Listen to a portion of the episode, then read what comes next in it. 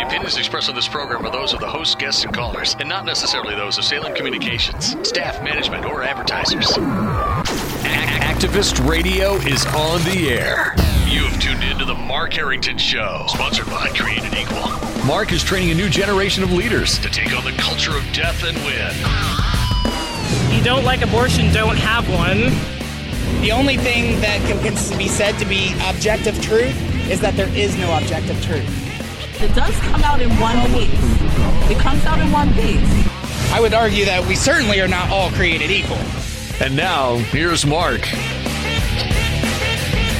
So here's a question for you Is the pro life movement winning or losing, or is it kind of like a draw right now? That's the question we're going to be answering here on the Mark Harrington Show with your radio activist, Mark Harrington. You can find out more about our program. Go to markharrington.org and you can follow us on all of our social media sites and over the air on Salem radio stations in Columbus, Ohio, Cleveland, and Detroit, Michigan. So, we're going to be talking about uh, whether the pro life movement is winning or losing. The reason why I'm bringing that up is because we are now, uh, yesterday, that is, the anniversary of Roe versus Wade on January 22nd, 1973. That infamous case was handed down by the U.S. Supreme Court that decriminalized abortion. And we have been uh, suffering under that as a nation now for 47 years. 47 years, folks. I mean, I, I, when I got involved in this, and it's been decades, I thought this would be over in five years. I thought there's no way we're going to keep killing babies. There's just no way we're going to do it. And here we are now, 47 years since Roe v. Wade, and we're still at it. It's unbelievable. I mean, it's it's surprising that we're even together as a country, knowing that the uh, the shedding of innocent blood brings the judgment of God on a nation. But God's mercy apparently is still on us, and uh, we're still in the fight, folks. And we're going to be talking about that today, winning or losing uh, whether we're winning or losing the pro life message. Also, in the second part of the program, I want to talk about how Christianity matters, uh, how the sharing of the gospel also matters in the culture war. So stick around for that. Uh, so, what we want to do here, we want to talk about uh, what's happening in the pro life movement on the abortion front across America. And in order to do that, uh, I've brought on the program today Cheryl Sullenger, who is the Senior Vice President for Operation Rescue. Operation Rescue is my second favorite organization. Of course, Created Equal will be my favorite. That's us. Uh, but Operation Rescue does awesome work, has since the beginning in the days when we were blocking clinics and all of what we were doing as far as uh, civil disobedience and all that. But Operation Rescue is on the forefront of shutting down abortion centers all across America, prosecuting abortion centers, abortionists, putting them in jail, and all that good stuff. So they're on the front lines of all of that. And so I wanted to bring Cheryl on to talk about this because Operation Rescue released their annual survey or report on the state of abortion in America when it comes to the abortion facilities themselves. So we want to talk about that. And so I want to uh, welcome Cheryl Sullenger to the program. Cheryl, thanks for being on the Mark Harrington Show. We appreciate it. It's my pleasure. So, Cheryl, let's talk a little bit. I'm going to dive right in uh, to these uh, statistics and such. Uh, this report you guys do, by the way, is incredible. I, I don't know how you do this. Maybe you can tell us. Maybe you don't want to tell anybody because maybe it's some kind of secret thing or what. But I don't know how you get this information, but you do it. Uh, according to your survey here, there are 367 surgical abortions to. Uh, oh, I'm sorry, 367 surgical abortion facilities have permanently closed since 2013. Uh, there's been uh, a staggering 79% drop in the number of surgical abortion facilities since 1991. Think about that, folks. When there were 2,176 surgical abortion facilities in America. Uh, if that is an indication that we're heading in the right direction, I don't know what is. Uh, so, among other things, Cheryl, tell us about this survey Uh, abortion centers have been closing year after year for some time now. Uh, what do you attribute that to? Well, we attribute it to activism, pro lifers on the street, saving babies, taking that business away from the abortion clinics.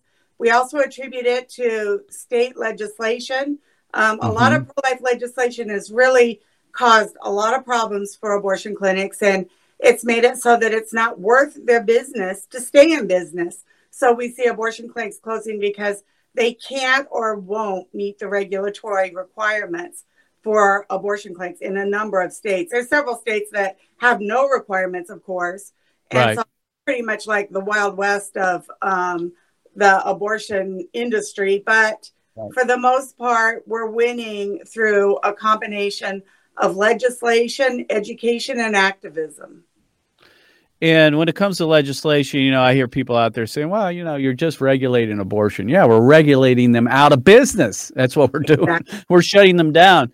What laws in particular have had the most impact when it comes to the state level? Well, um, interestingly, I think that hospital privilege requirements mm-hmm. have been um, very, very important in closing abortion clinics mm-hmm. because so many women are injured. It's really very, very underreported. Abortion is not safe. It's right. actually quite dangerous for women. And so when a doctor doesn't have admitting privileges, the woman is just left to deal with her complications. They pretty much just get dumped on a hospital. We think that's really bad situation for the women. And so um, the abortionist, you if they can't qualify, for hospital privileges, we believe right. going to be conducting um, a procedure that's going to put women's lives at risk, like abortion does. So um, that has actually helped close a number of clinics.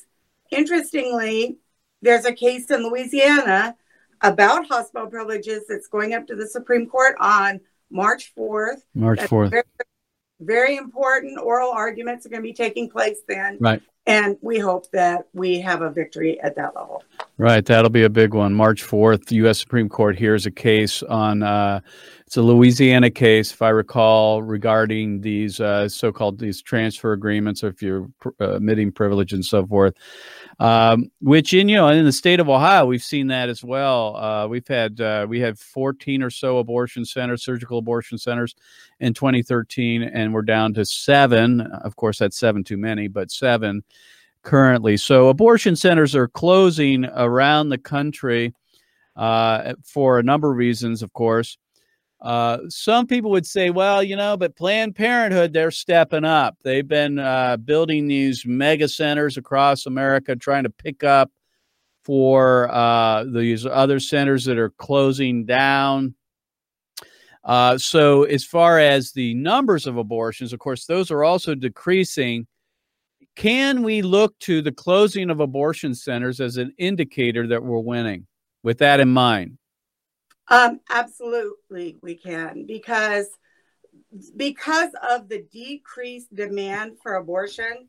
Mm-hmm. There's a lot of competition for every abortion dollar. So when you see Planned Parenthood, who basically has access to all the money in the world, you know, right. they, if they need money, thanks to our federal government, uh, yeah. But if they need money for any reason, build a new facility or whatever, all they have to do is stick out their hand, and there's someone who'll put a huge check in their hand to do that. So right. um, they're in a situation where um, they just have resources that are just unbelievable. But when right. you, even they are subject to economics, though. So when you see them building these mega centers around the country, that's really a reorganization for them. It costs less money to consolidate services in one location than does to operate a bunch of smaller locations, you know. So that is a money saving proposition. So when people see those big mega centers go up, they think, oh, Planned Parenthood is expanding and it's just horrible. But in reality, they're they're consolidating, consolidating. save costs. Yeah, that's a good way to look at it because you know you see these gigantic uh, buildings that they're creating that are killing thousands of babies. It's like a you know assembly line. It's discouraging in some ways to see these. But uh, I mean, that's a good point that um, they're really just trying to pick up for the slack and consolidating their abortion business, which is really what they're all about. That's why defunding Planned Parenthood is so so important. Absolutely, and that right now, um, President Trump has done everything he can to take away as much money from Planned Parenthood as he can. He made it so that they cannot get family planning grants anymore, which has taken about 60 million a year out of their coffers. But in order to completely defend Planned Parenthood, we need Congress. And that's why the next election is so very important. If we well, can, yeah, I, to- I totally agree with you. I, I'm I'm losing patience with our Senate. That's just how many times we've we keep authorizing giving these uh the you know funding the government that includes Planned Parenthood funding and uh, yeah. yet they run they say they're pro life and they run as pro life candidates, yeah. but they continue to fund Planned Parenthood. That's got to stop. Yes, that does have to stop, but it we need the House and the Senate both and I think we'll get some agreement. In the past, when the Republicans have controlled both houses of Congress, um, it's we it's only been an illusion you know, a yeah. lot of Republicans have been pro abortion, they've been against us. So, what we really need to do is elect solid pro life candidates and really make sure we um, invest our time in doing that. And that will pay off dividends in the end when we see them um, working to protect life on a larger scale um, through national legislation, which we have really not been able to get in the past. So my guest is Cheryl Sullenger. She's the senior vice president for Operation Rescue. Uh, you can go to operationrescue.org to find out more about what they're doing. Uh, help them out financially. They need uh, the help to create these kinds of reports and keep the pressure on the abortion centers across America. Again, operationrescue.org. Uh, Cheryl, let's move on from the abortion centers and the fact that they are, uh, you know, that they're decreasing in number across America. Let's just talk about the numbers altogether. The numbers are continuing to go down on surgical abortions. Many would say that is skeptics would say that yeah, the surgical abortions are going down, but the abortion pill abortions are going up, and possibly the numbers really aren't going down overall. How do you answer that question or that that concern? Well, we know for a fact that surgical abortion clinics have steadily decreased for like 10 years and probably longer. So right. um, that's that's one thing. Medication abortions are increasing. The number of facilities are increasing.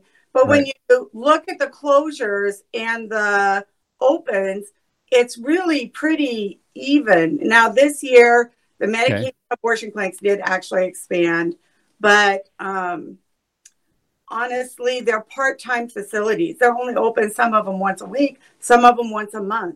Those, and they're more expensive than having a pill abortion at a surgical facility. So I don't know. I don't see that um, they're actually winning. I see that they're really just treading water. Agreed, and you know we're like I say, we're down to seven uh, abortion uh, surgical abortion centers here in our own home state of state of Ohio, and there are some abortion pill centers, you know, that are giving the abortion pill out. And I know it's Planned Parenthood and the abortion cartel's interest to try to drive down the the time in which women have abortions because they believe the earlier in pregnancy that women have abortions, the more people are willing to have them.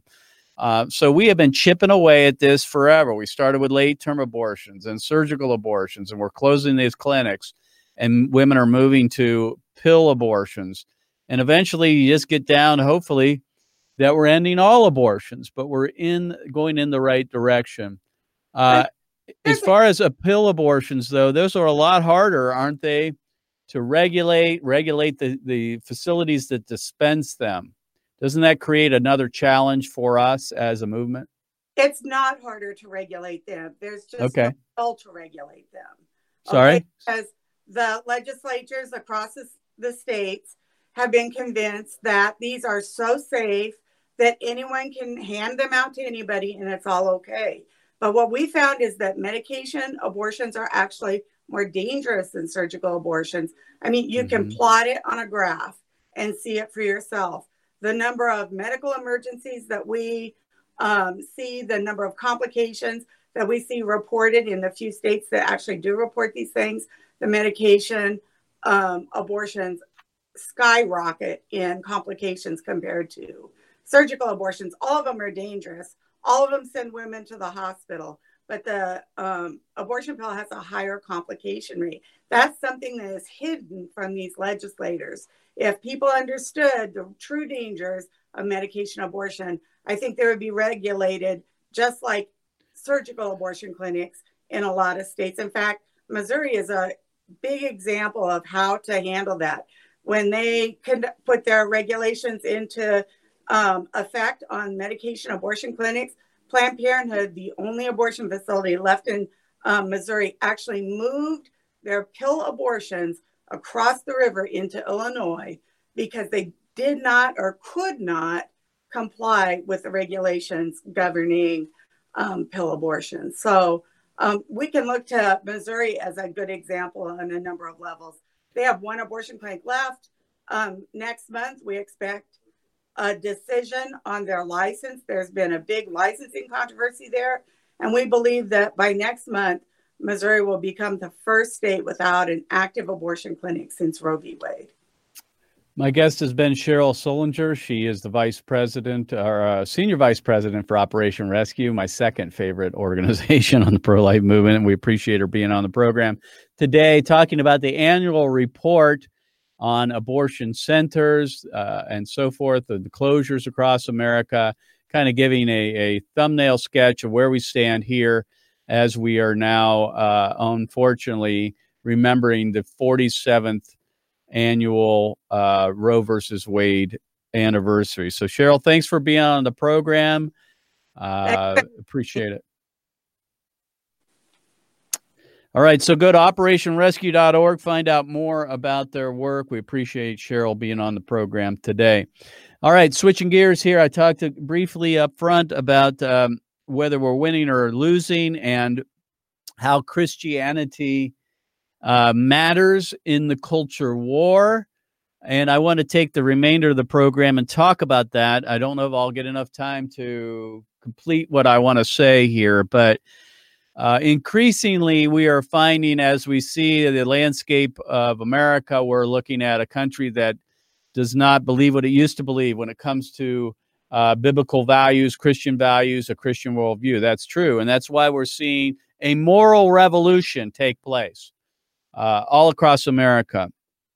And the question is asked often of us that uh, you can't end abortion, for an example, if you don't deal with the gospel, if you don't deal with the concerns of the heart and regeneration and repentance. And our organization is different from many others within the pro life movement, where we're not a secular organization in that we don't just present secular arguments, although we, when we're in a secular environment, we're going to use secular arguments like science and biology and logic and philosophy and law and those kinds of things. But abortion also has a spiritual component, and that component is this that we are denying that we are made in the image of God, that we're created in His image, and that's where we derive our human dignity. And to leave that message out of the anti abortion uh, outreach that we do would be a huge mistake. We believe that you can't end abortion alone just with secular arguments. There has to be a regeneration of the heart. And so people ask us, what's more important, saving souls or saving lives? And I often say, well, both of them are important, but one's more urgent than the other. And the urgency is on the side of saving lives. We live in a culture right now that's killing 2,600 children every single day. There's an urgent need to end it. We need to do everything we can. But the more important thing, of course, is the salvation of souls. And so we're trying to do both, right? We're trying to save souls and save lives. And we believe that just saving a life isn't enough if a person ends up going to hell. I mean, that's so we're there preaching the gospel. And I would say we do it more than most when people say, Oh, are you preaching the gospel? I'll say, Well, yeah, we're out in front of all kinds of people who don't believe in Christ on college campuses every single day. We get opportunities that most evangelists would really want to have that they don't get. So the question I ask though often is when they say, you know, are you preaching the gospel? I'll ask them, what is the gospel? What does it say? What what is the gospel? You know, it's not just the death, burial, and resurrection of Christ. It's not just the message that Christ forgives sins. That's not just it. The gospel's much more than that. It's not just the four spiritual laws or taking someone down the Romans road, if you will. There's much more to it. Uh, Matthew 28 really is what we should be following, where Jesus gave the Great Commission to his disciples when he told them to go, therefore, and make disciples of the nations, teaching them to obey all that he commanded us, which includes the law of God, which includes the Ten Commandments, which includes the prohibition against the shedding of innocent blood that we find in the sixth commandment. So it's just not the narrow gospel. It's not just the death, burial, and resurrection of Christ that we should be concerned about preaching to people who don't know him whether we're talking about abortion or any other subject, it's got to be the whole counsel of God. The whole counsel of God. We need a balance. So we can't err on one side or the other. We can't be wholly sep- secular when we're dealing with abortion, and we don't want to be entirely religious in the sense that we're only presenting the gospel message. That's inadequate. We got to have a well rounded, full approach to the issue. And, you know, if you just look at Jesus when he talked about the two commandments, the two great commandments, when he summarized the 10 commandments into two, and he told us to love God and love our neighbors. To love God, that's our our our vertical relationship with God. That needs to be number 1. And also to love our neighbor, that is the vertical relationship we have with others. And if we are not loving our preborn late neighbors who are being brutally dismembered and dis- decapitated and disemboweled on uh, 2600 times a day we cannot claim to be loving our neighbor so it's much more than just the preaching of the gospel in the narrow or simple sense of that term james talks about faith without works being dead we can say we have faith in christ but without works james says it's dead and I submit to you, there are a lot of churches out there that have it right on abortion. They'll say, well, you know, we're against abortion. We're pro life. We believe in the sanctity of human life. But they're not doing a single thing to end it. They're not lifting a finger to stop it. Faith without works is dead. Church like that, that doesn't go outside the four walls of its own church to reach out to those who are lost, those who are might contemplating abortion or have a destructive worldview, that might lead them to killing their own baby is a church where faith without works is dead. James condemns a private faith. We call that pietism, something that we just keep to ourselves. That isn't going to help anybody. So, winning when it comes to abortion, winning isn't just ending abortion to us. Winning has a lot to do with that, of course. We'd love to see legal protections extended back to the preborn, and we're working for that every single day. But we understand that winning is much more that. We want to see cultural revolution and reformation. We want to see repentance on a massive scale. That's what it's going to take to end abortion. Secular arguments alone are going to be inadequate for the type of revolutionary change we need to see on abortion. And what we're seeing across America is a moral revolution going in the other direction, and abortion will not be outlawed outlawed in a vacuum. It can't be outlawed when all these other social indicators are heading in another direction. When se- sexual immorality and promiscuity and fornication are at rampant levels where we've accepted that as a as a culture, we're not going to see the end of abortion unless those things are changed. And the only way they can be changed is when people respect human life. They respect the dignity of the human person. That re- that also includes human sexuality. And so, when we say you need to preach the gospel, we believe there's more to it than the simple gospel. In that the death, burial, and resurrection, it has to be all encompassing. And so, when we go out of college campus, we've got it all. Hopefully, a, a comprehensive apologetic for the defense of the preborn but also for the defense and the preaching of the gospel. We need cultural change, repentance, and reformation. And so that's what we try to do here at Created Equal. And folks, if you want to be part of what we're doing, go to createdequal.org. If you want to be part of ending abortion and preaching the gospel, join us at createdequal.org. We'll see you next time. God bless you. God bless America. And remember, America, to bless God. You've been listening to Mark Harrington, your radio activist. For more information on how to become a witness against the evil, evil plague in America, call Created Equal at 614 269 7808. 614 269 7808. Or go online to createdequal.net. Createdequal.net. Be sure to tune to The Mark Harrington Show next time for your marching orders in the culture war.